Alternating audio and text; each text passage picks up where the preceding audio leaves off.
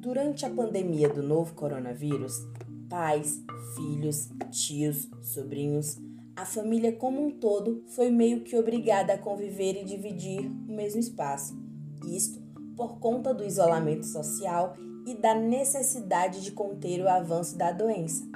No entanto, esse convívio acabou muitas vezes juntando em um mesmo ambiente agressores e vítimas. Em alguns casos, as relações familiares, ao invés de se fortalecerem, se tornaram mais frágeis e difíceis. É sobre isso que nós vamos falar no episódio de hoje.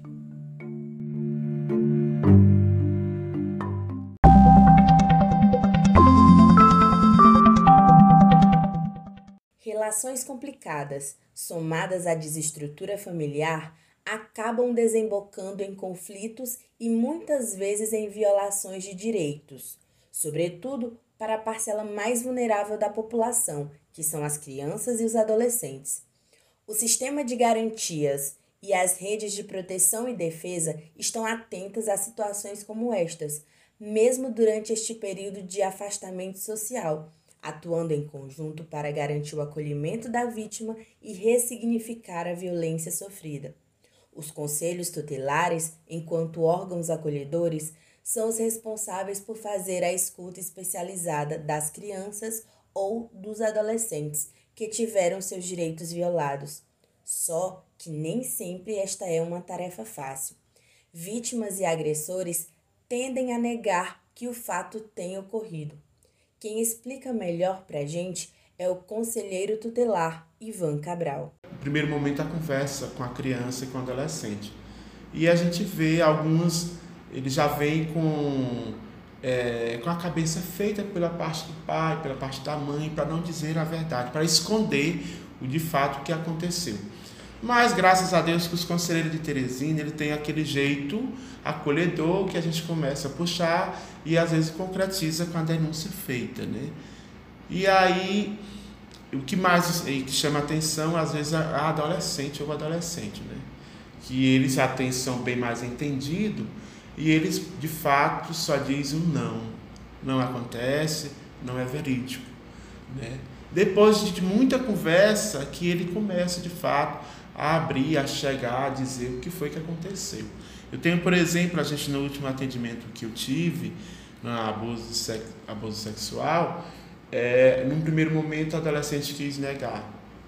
Mas como ela já tinha contado para uma colega, né, a gente começou a puxar o assunto, aí você começou para alguém e ela começou a começar a se abrir, chegou a começar a chorar, e até quando ela de fato chegou a afirmar para nós conselheiros que o ato sexual tinha acontecido por parte do pai, que é lamentável. Medo em admitir a violação de direitos e apontar agressores está relacionada à natureza dos casos em questão. São situações que ocorrem dentro de casa e muitas vezes a criança ou o adolescente sente medo em denunciar seu pai, sua mãe ou o parente próximo que lhe fez mal. São casos que mexem com a estrutura familiar, estrutura essa que às vezes já era deficiente.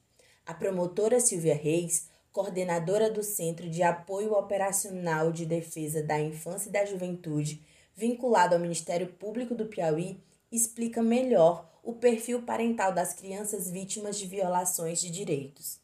A maior parte das famílias que eu atendi, infelizmente, eram famílias em situação de vulnerabilidade, eram famílias que tinham dificuldades, é, no que a gente chama de uma família disfuncional, é uma família é, é, que tem alguém que não tem o, o, suporte, às vezes, necessário para o seu desenvolvimento, onde os agressores eles têm envolvimento com álcool, tá certo? Onde essa criança, às vezes, residia com com, não residia com, com o seu núcleo familiar de origem, com o pai e a mãe, estava sob cuidado de avós, um núcleo, um núcleo familiar disfuncional, é, com dificuldades de, de renda, com dificuldades, apesar de que a violência pode ocorrer em qualquer tipo de lar.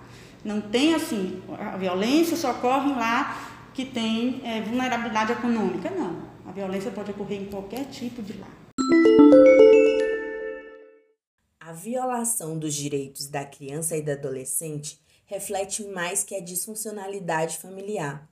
Ela retrata também um aspecto estrutural da sociedade, como, por exemplo, a ideia equivocada de que o adulto é o dono da criança e que toda violência praticada contra um filho ou sobrinho se justifica pelo viés da educação. Bater não é educar e só contribui para que um ciclo de violência comece e se replique ao longo de gerações. O psicólogo Emanuel Lima, que é professor da UESP e doutor em psicologia social, é quem nos explica melhor o que é uma violação de direito da criança e do adolescente pelo viés comportamental. Eu acho que quando a gente pensa é, a questão da infância, né, é, e nossa sociedade tem, tem uma sustentação, né, de que a criança é menos, né, de que, criança é menos, né? Uma visão adultocêntrica, né? Assim, a criança é minha, eu sou dono da criança, eu sou pai, sou eu que mando, ninguém mete a colher na hora que eu estou criando, o que é que eu tenho que fazer, né? Então, toda a ideia de que a criança é, é uma, vamos dizer assim, é totalmente tutelada por um adulto, né, que seja seu pai ou então seu responsável, né, dependendo da família e das formas de fiscalização, essa criança pode se tornar vulnerável, né. Vale lembrar que, pelo ECA, violar qualquer direito de uma criança ou adolescente incorre em crime com punições previstas em lei e que, pela própria Convenção dos Direitos da Criança e do Adolescente, diz que é obrigação da sociedade em geral se manter vigilante e denunciar casos afins. É preciso, o, o que mais me sensibiliza é quando a mãe não acredita, quando a criança não tem uma referência, uma opção junto à família. Às vezes, porque também são grupos familiares que têm vários filhos e a mãe opta por pela segurança financeira, desacredita, desacreditando a filha. Então, às vezes, a, a vítima fica isolada. É quando ela precisa mais ainda dos apoios do, dos órgãos da rede de proteção. Quando ela não tem o apoio. Por isso que eu digo, toda mãe, todo, todo responsável por uma criança, que às vezes não é a mãe, que é uma avó, que é uma tia, mas acredite no que aquela criança está verbalizando. Acredite. Acredite. Então é isso. Não podemos deixar de frisar: a violação de direito de crianças e adolescentes é crime. A lei não mudou durante a pandemia e devemos continuar seguindo à risca. Se você presenciou algo, denuncie. Se você desconfia de algo, na dúvida, denuncie também. Busque o Disque 100 ou o conselho tutelar da sua região mas não fique em silêncio. Não deixe esse momento passar em branco. Denuncie.